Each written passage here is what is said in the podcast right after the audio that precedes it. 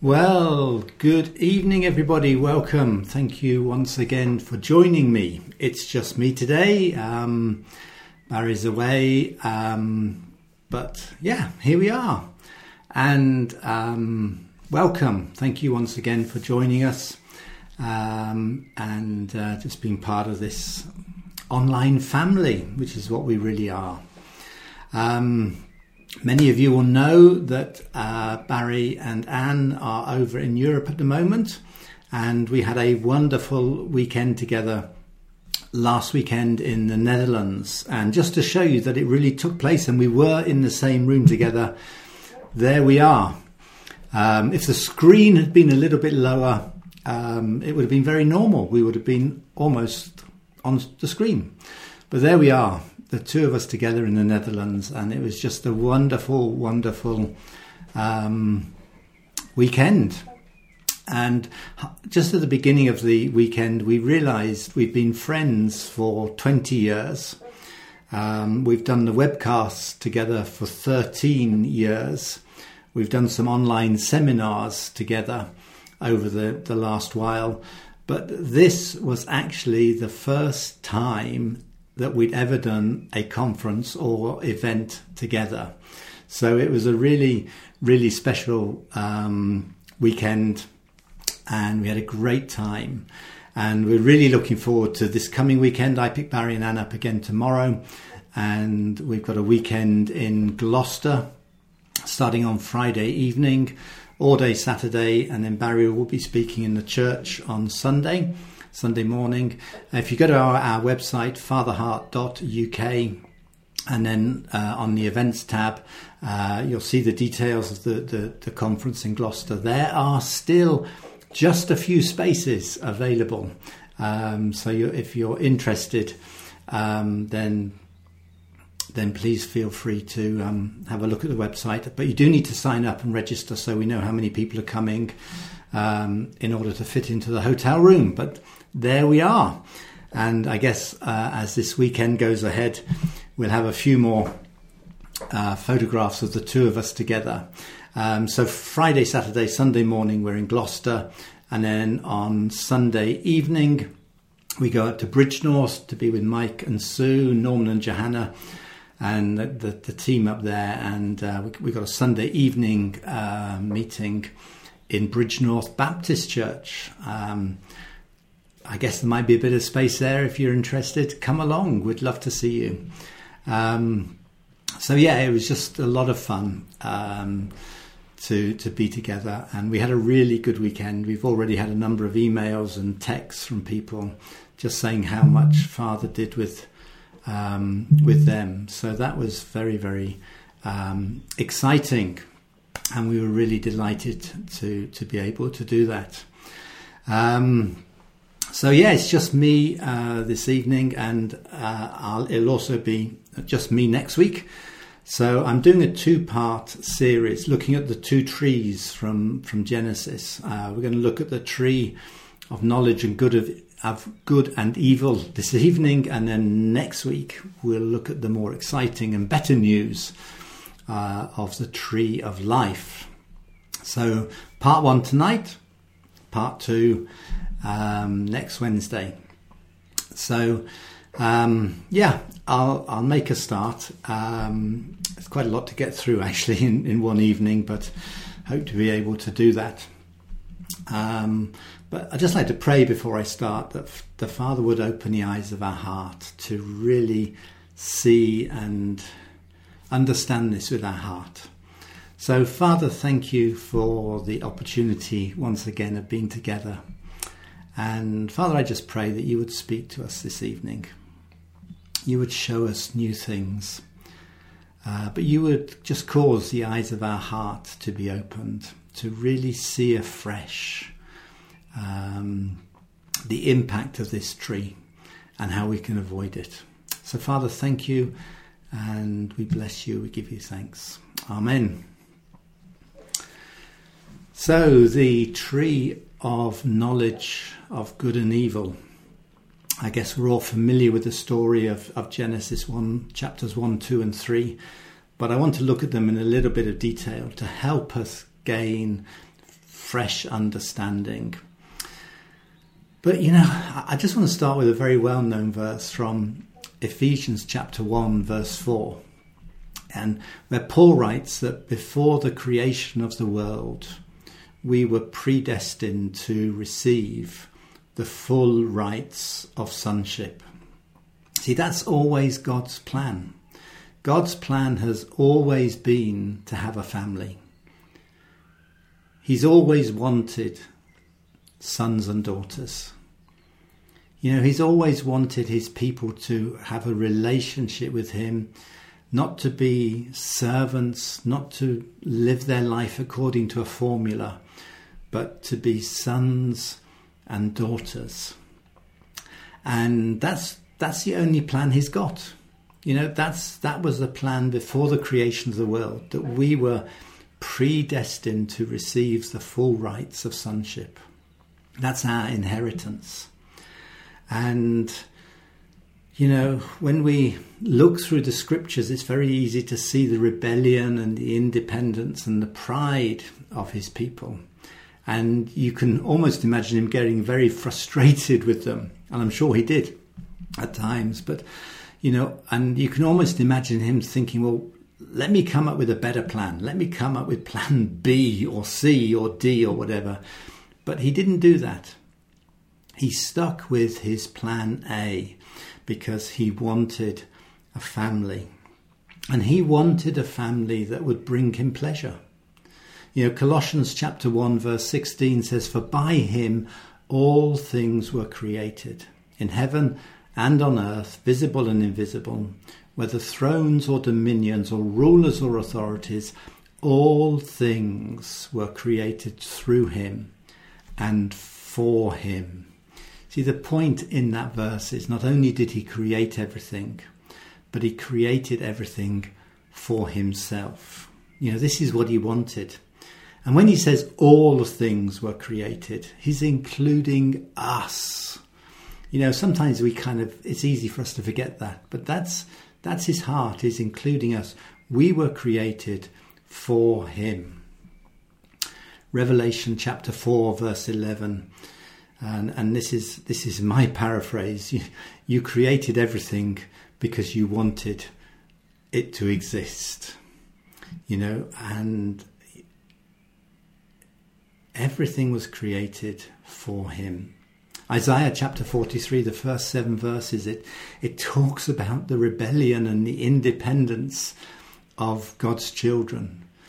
But even in that passage, when they're rebelling and being independent, he's wanting, he's longing to draw them back, and he's calling them back to him. He's calling his sons and daughters from the ends of the earth back to himself. And it ends up in verse 7 of Isaiah 43, where it says, For you created all things, they were made for your glory. You know, we were created to bring him glory. St. Augustine said, You've made us for yourself, O Lord. Our hearts are restless until they find rest in you. See, God always wanted a family. He's a father. And he wanted a family that he could delight in, that he could love, that he could cherish. He made us as his sons and daughters in the image of his son, Jesus. You know, he wanted us to be like Jesus. Hebrews says that Jesus is the firstborn of many, and we are the many. And so, you know, I kind of imagine the Father looking across heaven and thinking, you know, what will my sons and daughters be like? And he sees his son Jesus. He's, ah, I'll make them to be like him. You know, Romans 8, verses 28 and 29, we were predestined to the likeness of his son. You know, He made us to be like Jesus so that we could share that same inheritance and have the same intimate relationship with the Father that Jesus has. 2 Corinthians 3, verse 18 says, We with unveiled faces behold the glory of the Lord. We are being transformed into the same image from one degree of glory to another. See, he wanted sons and daughters that would look and behave and live like his son Jesus. That's what we're called to. We're called to walk as Jesus walked, to live in that beautiful relationship with the Father. And I believe he wanted us to enjoy the same relationship that the Trinity enjoys together. John 17, verse 24 says, Father, I desire that they also, who you have given me, may be with me where I am. See, he's inviting us into that relationship so that we can enjoy the same relationship that the Father, the Son, and the Spirit have together. See, that's in a nutshell, and we could expand it a lot more, but you know, in, in a nutshell, that's plan A.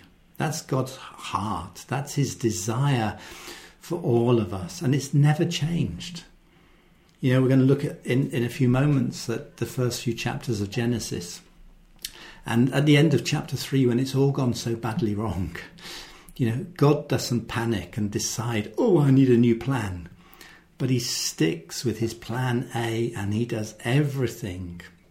And he has done everything to bring that plan into being so that we can be beneficiaries of that plan and enter into the relationship with Him that He so longs for and desires. See, God's a good Father. He wants a family, He wants sons and daughters. He doesn't want to um, treat us, you know, in, in a harsh and domineering way, but He wants to draw us into relationships so that we can see and understand his heart. You know, the very first thing that God the Father did in Genesis, when he'd created man out of the dust of the earth, when he breathed his life, you know, the breath of life into that pile of dust, and the man became alive, a living being.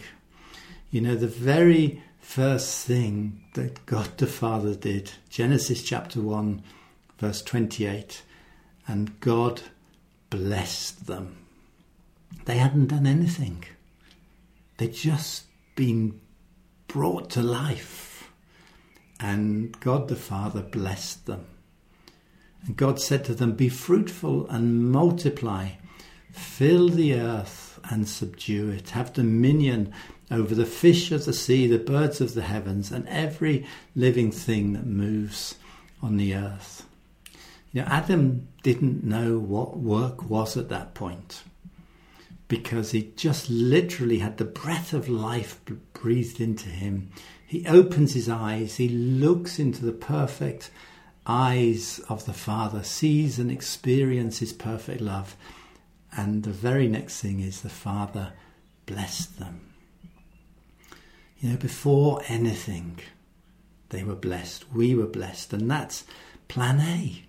You know, to be drawn into relationship with the Trinity, to find our home with them, to have a blessed life. And then, of course, we read that that's the end of the sixth day, and on the seventh day, God rested. And I believe Adam and his wife also rested on that day. They hadn't done any work. Work at that point in time, work before the fall was a good thing.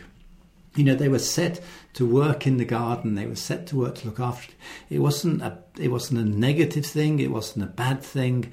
It was part of their blessing as, as children of the Father to work in the family business. And God, the Father, having created his first human son and daughter, he took an incredible risk because he wanted a relationship. And a relationship is two way. And a relationship involves choice. You know, it's not forced, it's not manipulated, it's not controlled. Any relationship of love has to have a choice. And of course, if there's a choice, there's a choice to do one thing and a choice to do something different. And God the Father took this huge risk by giving mankind a choice because what he wanted was he wanted and he still wants this is still his heart for us he's he wants us to respond to him out of our heart so that we freely give our lives to him that we freely choose to walk in his ways he doesn't want to manipulate or coerce or control us but he invites us into this relationship and so it's a choice that He gives us. He empowers us with a choice. And of course, He, he hoped that we would make the right decision. But whenever you have a choice, you have the option to make the wrong decision as well. And this choice that God the Father gave mankind centers uh, around two trees. And we're going to look at these. As I said, we're going to look at the tree of knowledge of good and evil today. And next week, we're going to have a look at the tree of life. But this, this choice centered around these two trees. And we read a little bit about it in, in Genesis chapter 2.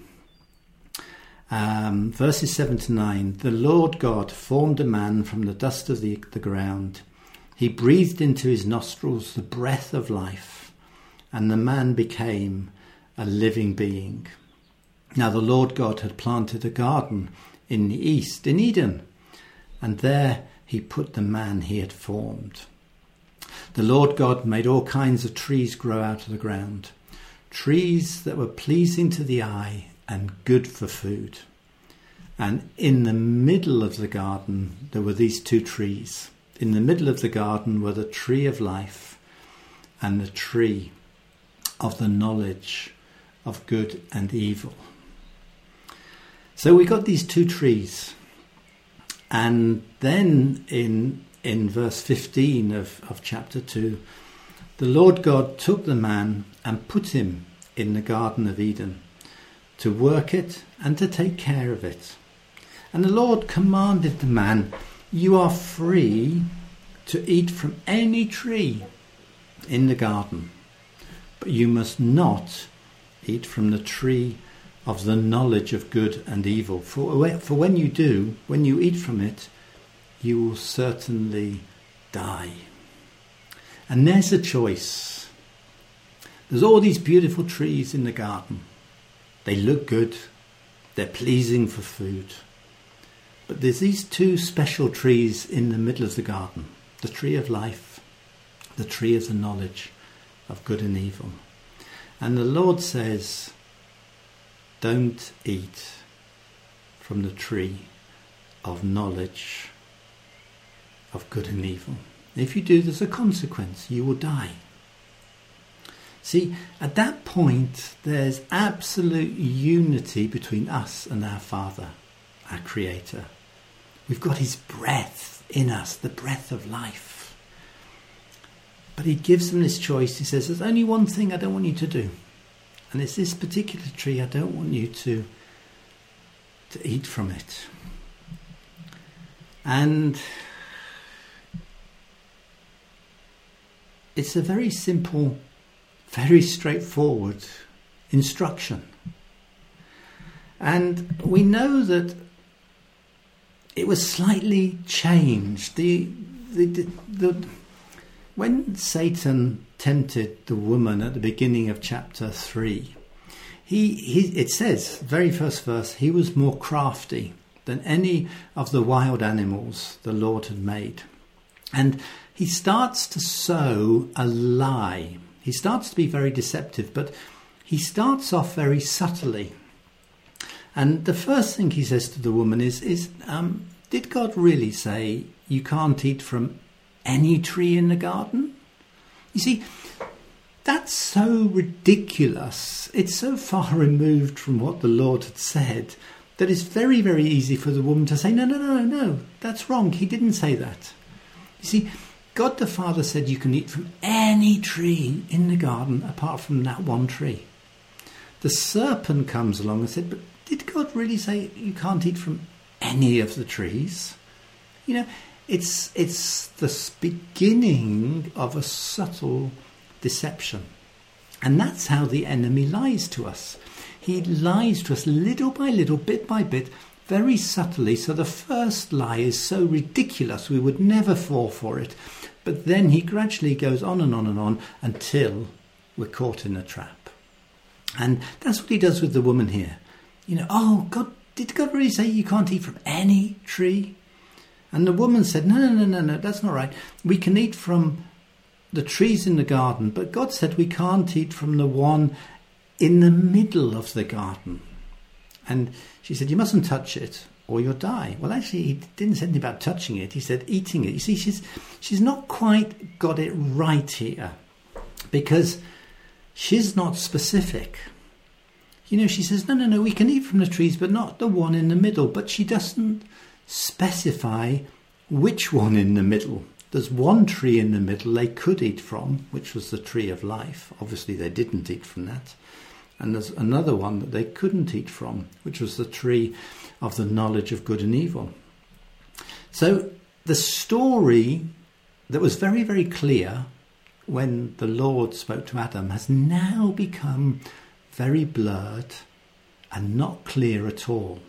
And that's exactly what the enemy is good at doing. You know, he takes something that is clear and he muddies the water because that's how his deception works. And then, you know, the serpent goes on, Satan goes on a little bit. He says, No, no, no, you won't die. You know, for God knows that when you eat it, eat from that tree, the tree of knowledge of good and evil, your eyes will be opened and you will be like him. You will know good from evil. And the woman saw that the fruit of the tree was good for food and pleasing to the eye, and also desirable for gaining wisdom. She took some and she ate it. Now, she sees this tree like all the other trees in the garden. It's good for food and it's pleasing to the eye. And that's you know, that's what God the Father did. He made all these trees look beautiful, and she sees its beauty and she's sort of drawn into it. It's part of the deception again. It looks good, and she can see that if she eats of this tree, she understands that she will get wisdom. You know, Satan's told her that if she eats of this tree, she will know good from evil. So this is now becoming very attractive. You know, when, when God the Father gave his instructions, it was very clear no, avoid it.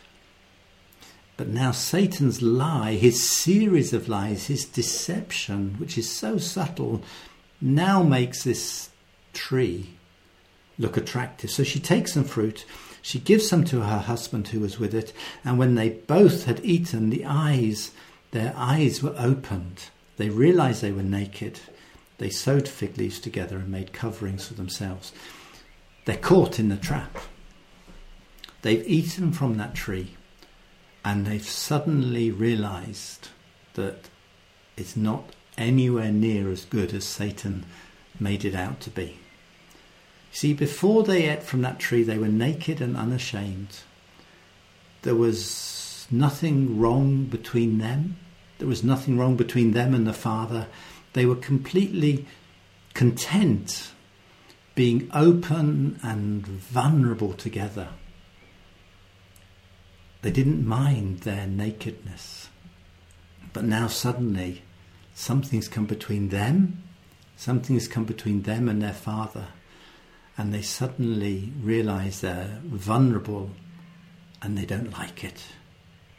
And so they cover themselves with fig leaves. See, Satan said to them, You won't die. You know, if you eat that fruit, you won't die. And we know that when they had the conversation with the Father in Genesis chapter 3, later on in that chapter, that death entered the human race. not as a punishment, but as, as an act of grace and mercy to prevent them living in a fallen state forever. Because they could still have eaten the tree of life. And if they had have eaten the tree of life, they would have lived forever in a broken, fallen state. And the father said, That's too much. That's too much to bear. So, yeah, sure, death entered the human race. So Satan was wrong. But something else died. And what died was their relationship together and their relationship with the Father. You see, Satan said, You won't die, but actually they did. See, his lie is complete now. Satan also said that they would be like God, knowing good from evil. Well, what they did by eating that fruit was actually to enter into the fallen, orphan hearted state of Satan. They didn't need to eat fruit to be like God. They already were. They were made in His image. They were made to be like Him, and they lost that because they stepped into the fallen, orphan hearted ways. And they have this discussion with the Father, and He has to send them out of the garden. Not as an act of judgment, but as an act of mercy, so they wouldn't eat the tree of life and live forever. Now, I just want to make one small point here about these two trees. It's the tree of knowledge of good and evil. You know, where does knowledge reside? Knowledge resides in the mind. You know, it's, it's understanding, it's learning, it's intellect. And, you know, this, this, this tree of the knowledge of good and evil is, is all about gaining intellectual wisdom, which actually turned out not to be wisdom at all, but to be the corrupted wisdom of Satan. See, we read that in Ezekiel 28 that Satan started off as a beautiful created being, but then, then corruption was found in his heart. And evil was found, and his wisdom, his perfect wisdom, became corrupted. And it's that corrupted wisdom that he sowed into the hearts of Adam and his wife. So it's that corrupted wisdom that became their basis for understanding good and evil. It was not the perfect wisdom of the Father who can understand and interpret good and evil correctly. But he, he sowed, Satan sowed corrupted wisdom into the heart of mankind. See, it's all about knowledge, it's all about intellect, but it's corrupted because it's put there by Satan. The other tree is the tree of life. It is not the tree of the knowledge of life. And I think that's a really important distinction. It's the tree of life. And that means it's an experience. It's something actually that resides in our heart, as we will see next week. See, one tree was knowledge, intellectual um, ability, intellectual um, understanding, but the other one, the tree of life, is the experience of life itself. And we'll see next week how that can be redeemed and restored to our hearts. See, the consequence for Adam and his wife of eating the fruit was that their eyes were opened. Now, obviously, it's not their natural eyes. You know, they could see clearly what they were doing. They, you know, their physical eyes could see, but we have to ask ourselves what eyes were opened. And it has to be the eyes of the mind because knowledge of good and evil, knowledge, the intellect, the mind, you see, it's the eyes of the mind that were opened and they started to be the governing um, force in humanity, and still, sadly, that's the case today. See, Paul talks about the eyes of the mind, he talks about the eyes of the heart in Ephesians. In Ephesians chapter 4, I just want to read a few verses from Ephesians chapter 4, verses 17 to 24. I tell you this, Paul says, and I insist on it in the Lord, that you should no longer live as the Gentiles do in the futility of their thinking. See, there it is, the futility of their thinking. They are darkened in their understanding and they are separated from the life of God because of the ignorance that is in them because of the hardening of their hearts. Having lost all sensitivity, they have given themselves over to sensuality so as to indulge in every kind of impurity. See, that's what began to happen in the garden when the corrupted wisdom of Satan was sown into humanity. People, not just the Gentiles, but humanity, people in general, have started to live from the futility of their thinking, and so we have a darkened understanding. We end up separated from the life of God because of the hardness of our hearts. You see, that's what I believe is being referred to in Genesis when their eyes were opened. It was the beginning of this journey. The futility of thinking, the hard hearts that Paul very clearly writes about. And the eyes of the mind became dominant, and the eyes of our heart conversely began to shut down. And Paul talks about that as well in Ephesians chapter 1. He prays that the eyes of our heart would be opened, that we would have a spirit of wisdom and revelation to get to know God better, and that the eyes of our heart would be opened or enlightened, have spiritual understanding to know the hope of our calling. You see, what Paul is doing in Ephesians is saying, look, hey guys, you've lived like this. You've lived with the futility of your thinking. You've lived with your clouded understanding. You've lived out of your intellect. And look what it's done for you. It's created hard hearts. You know, that's a useless way of life. That's not God's plan.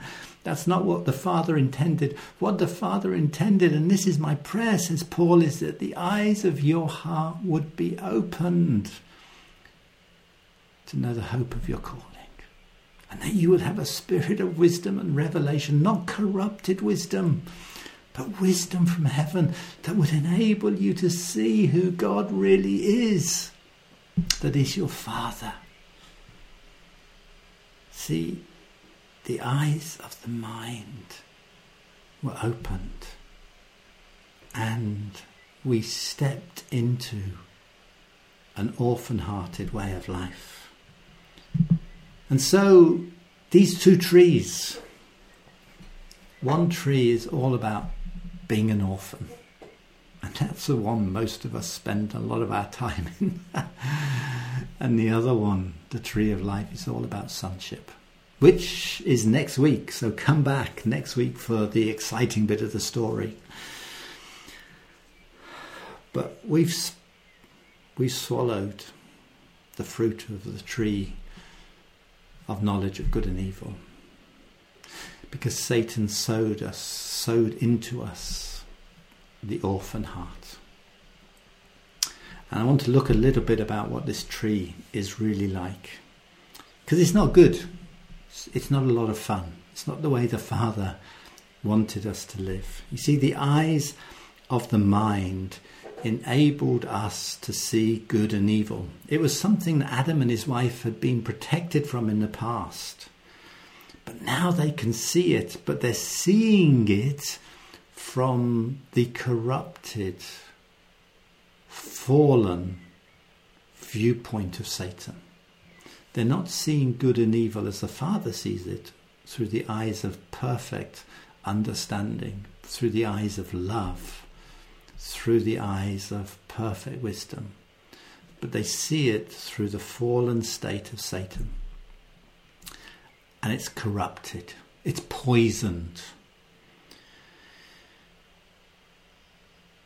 The only thing they understood before eating from the tree of knowledge of good and evil The only thing they understood was love.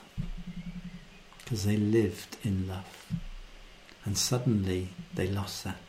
It's not that the father stopped loving them. Of course he didn't. The father carried on loving them. We see that throughout the whole of scriptures that the father loved them. His love never changed. In Jeremiah it says, I am loving you with an everlasting love. See, his love for us never changed. What changed was our ability to receive love. Because an orphan finds it really hard to receive love. And we lost the ability to walk as Jesus walked. And that was restored to us through Jesus coming. But you see, the Father's plan was that we would be sons and daughters like Jesus was a son. But when that orphan spirit, that orphan heart came upon us, we we lost that and we ended up walking in the ways of Satan, the orphan hearted ways of Satan. If you read in Isaiah chapter 14, verses 12 to 14, what you, you read there are five statements that Satan made. Isaiah 14 and Ezekiel 28 are, are prophetic passages, but they describe the, the fall of Satan when he was chucked out of heaven. And in um, Isaiah, it, it's got five statements that Satan made. And they all begin with two words I will. And that to me, those two words are the essence of the tree of knowledge of good and evil. I will. See, the very last statement that Satan says is, I will make myself like the Most High. And I really believe that he wanted God's position for himself. You know, he saw the Father, he saw what he was like, and he wanted to be like him. He not only wanted to be like him, but he wanted to be him. He wanted to be a father. And Satan became a father. He became the father of lies. And the lie that is sown into our hearts that we are still affected by are those two words, I will. And there's something inside of us that says, I will. I will do it myself. I will become a good Christian. I will live a good life. I will not do evil. I will do good. And we get caught up with this cycle of I will, I will, I will, I will, because that's the heart of the deceiver that is sown into us. You see, the heart of the deceiver is I will, but the heart of the Father is I've done it all. See, I, the Father says, I've done it all for you. You know, He has done it all. But yet, inside of each one of us is this thing that says, I must, I will, you know, I'm. And it's a hard way of life because we're controlled by this orphan hearted spirit of corrupted wisdom. See, Isaiah chapter 30, verse 21, it says, When we dwell in Zion, we have a teacher who we can see and hear, and he shows us the way to walk. He says, This is the way, walk in it. And as we'll see next week, this teacher, Jesus, is showing us the pathway, the pathway of life, and says, This is the way to walk. Walk in it. But yet the deceiver has sold us a lie that says, this is the pathway to walk of striving and performance and religious duty that says, I will. See, that's the heart, that's the essence of this tree of the knowledge of good and evil. When we live according to that tree, we choose the path to walk rather than walking in the pathway of life.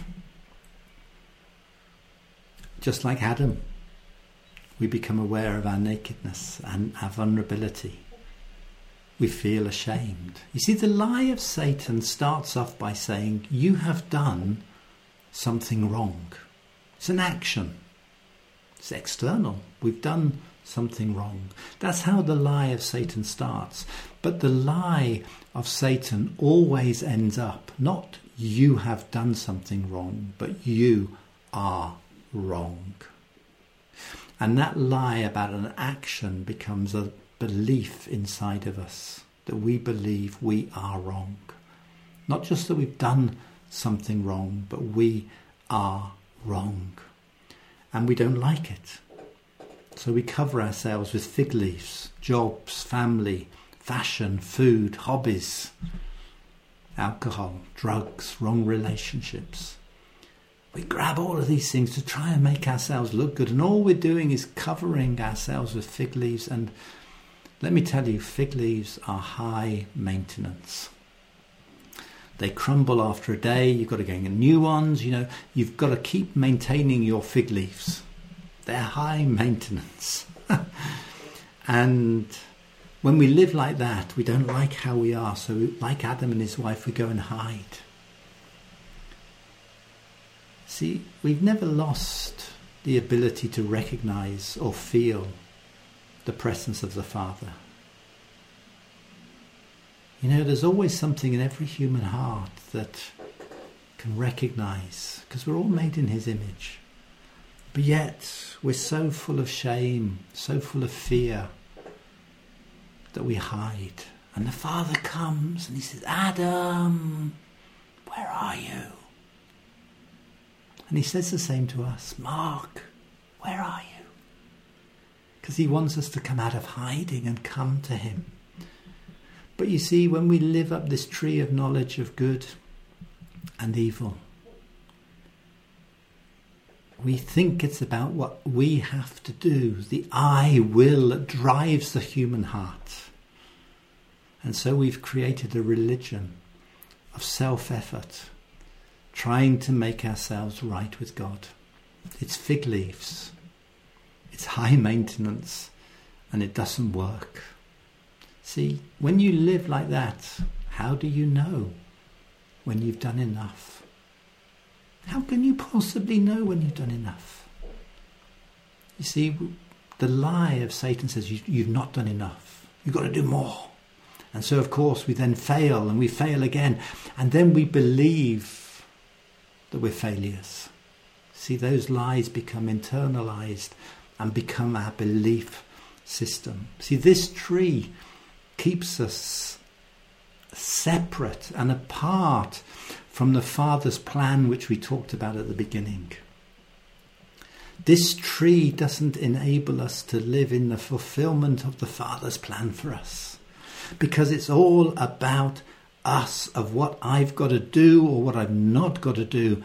And it becomes about striving to do good, striving even harder not to do evil, instead of receiving the life that the Father wants to give us.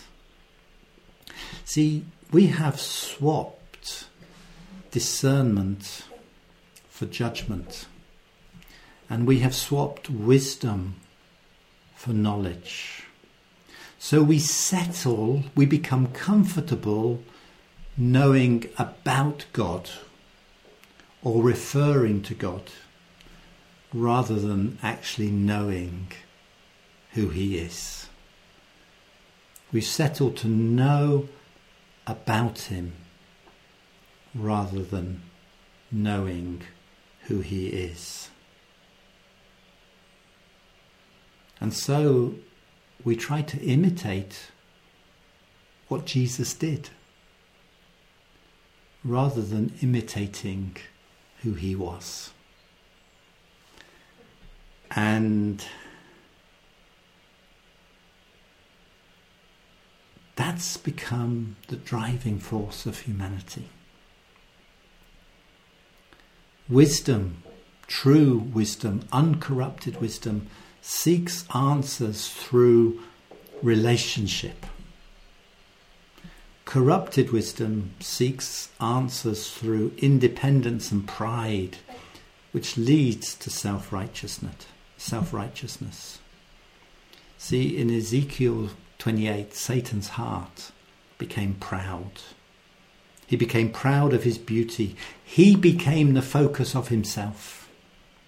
His focus was himself.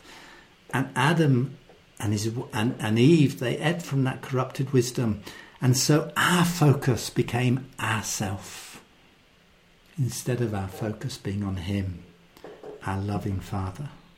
See, the nature of the fruit of the tree of knowledge of good and evil makes me look good. And if I have to make myself look good, I have to put, push everybody else down so they don't look as good as me. The fruit of the tree of knowledge of good and evil is incredibly self centered. It's I will, I will become, I will have, I will do. It's all about me. See, that's, what's, that's what happened to Satan. His heart became proud, his focus became himself, and that me centered life was sown into us. And so, in doing so, in making ourselves look good, we misrepresent who God really is. And we end up living in a kingdom of fear rather than a kingdom of love. Instead of righteousness, we end up with self righteousness. And we believe that we have to solve the problems of life through our own effort because we're living according to this corrupted wisdom. See, the intention was that life would flow down from heaven through the tree of life to sons and daughters. But instead, orphans are trying to do everything they can to climb that tree to get close to God. We do it by doing good, good, good, and we do it by not doing evil.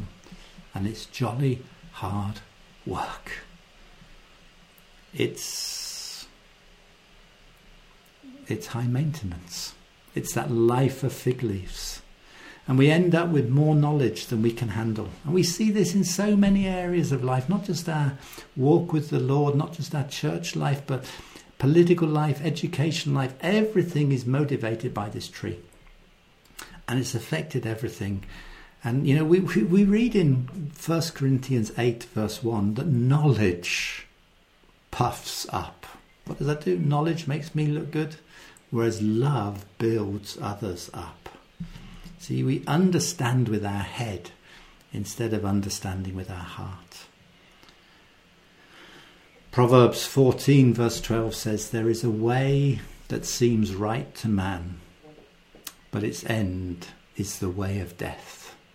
That's Proverbs 14, verse 12. And that's the ultimate consequence of eating from the tree of knowledge of good and evil is Satan wants to prevent us having a relationship with the Father. Instead of seeing and living from seeing with the eyes of our heart and living from our heart, we end up living like the Gentiles that Paul describes in Ephesians chapter 4.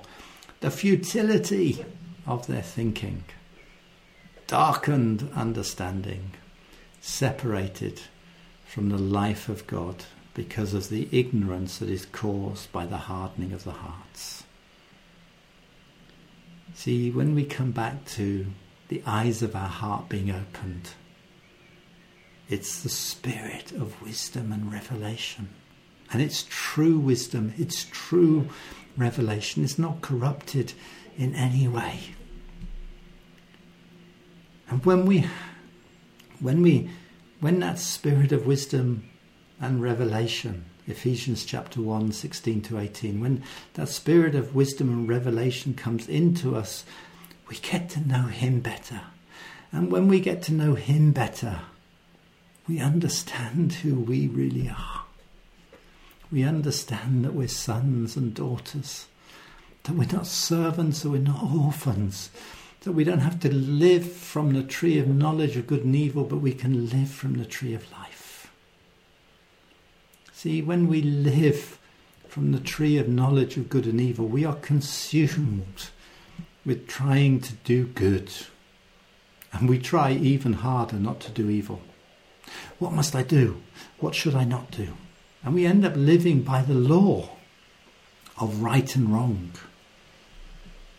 And the motivation to be put right with the Trinity that we talked about right at the beginning, John 17, verse 24, our motivation to enjoy that life comes all it comes out of our own effort.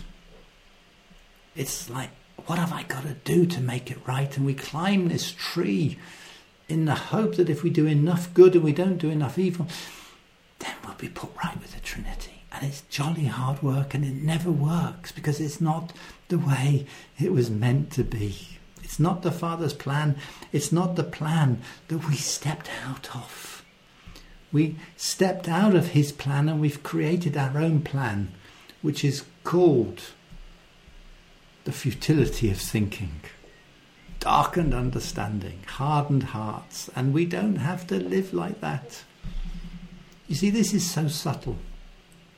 When I described the lie that Satan told Adam and his wife in Genesis chapter 3, it started off subtly. Did God really say? And that's what he does to us. You know, he knows if he tells us an outright blatant lie, we'd probably recognize it and would hopefully run a mile from it. but he starts off with the subtleties. And the deception is almost it's almost attractive. And it draws us in. James Jordan often says that for a trap to work, it has to be attractive. You know, if it was obvious and we could see it was a trap, we wouldn't step into it. But a trap always draws you in. And then you realize it too late when you're caught. And that's the lies of the enemy. He makes this tree look good. You know, he wants us to believe that religion in its basic form is a good thing because that will put us right with God. But it won't. It leads to striving performance. And actually, when we swallow the lie of the enemy, it keeps us away from the very thing we're trying to get to. There is something inside of us that wants to be connected to the Father because we're made in His image. That longing is still there. I, be, I believe that longing is in every human heart. We want to be connected and we don't know how, so we end up climbing the wrong tree. But there's a better way, and that's what we're going to look at next week when we look at the tree of life.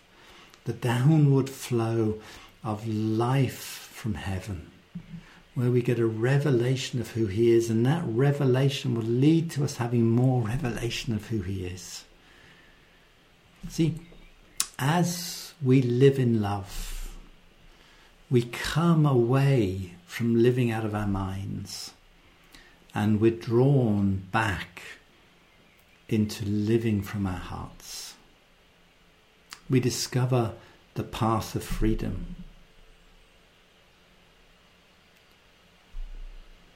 That's what Jesus said. If you know the Son, the Son will set you free. See, when we live in the downward flow of life from heaven, we live in freedom. Where the Spirit of the Lord is, there is freedom.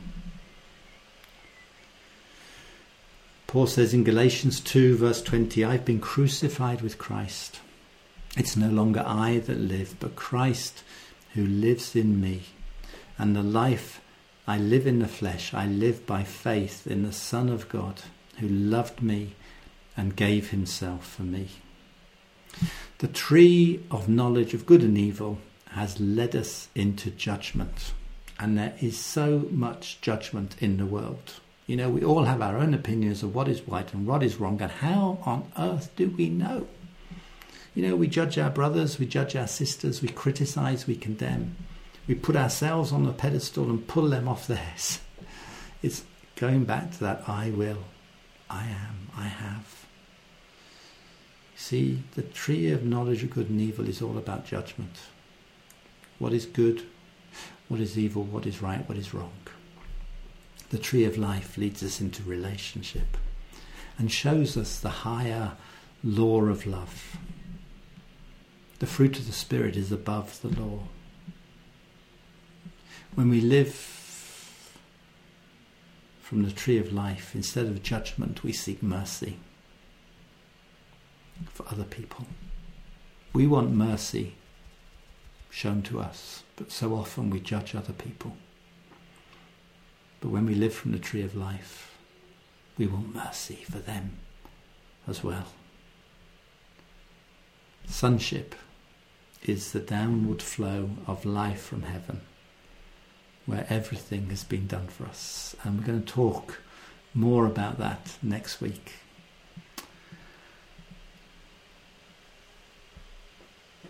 Let me just pray as we finish.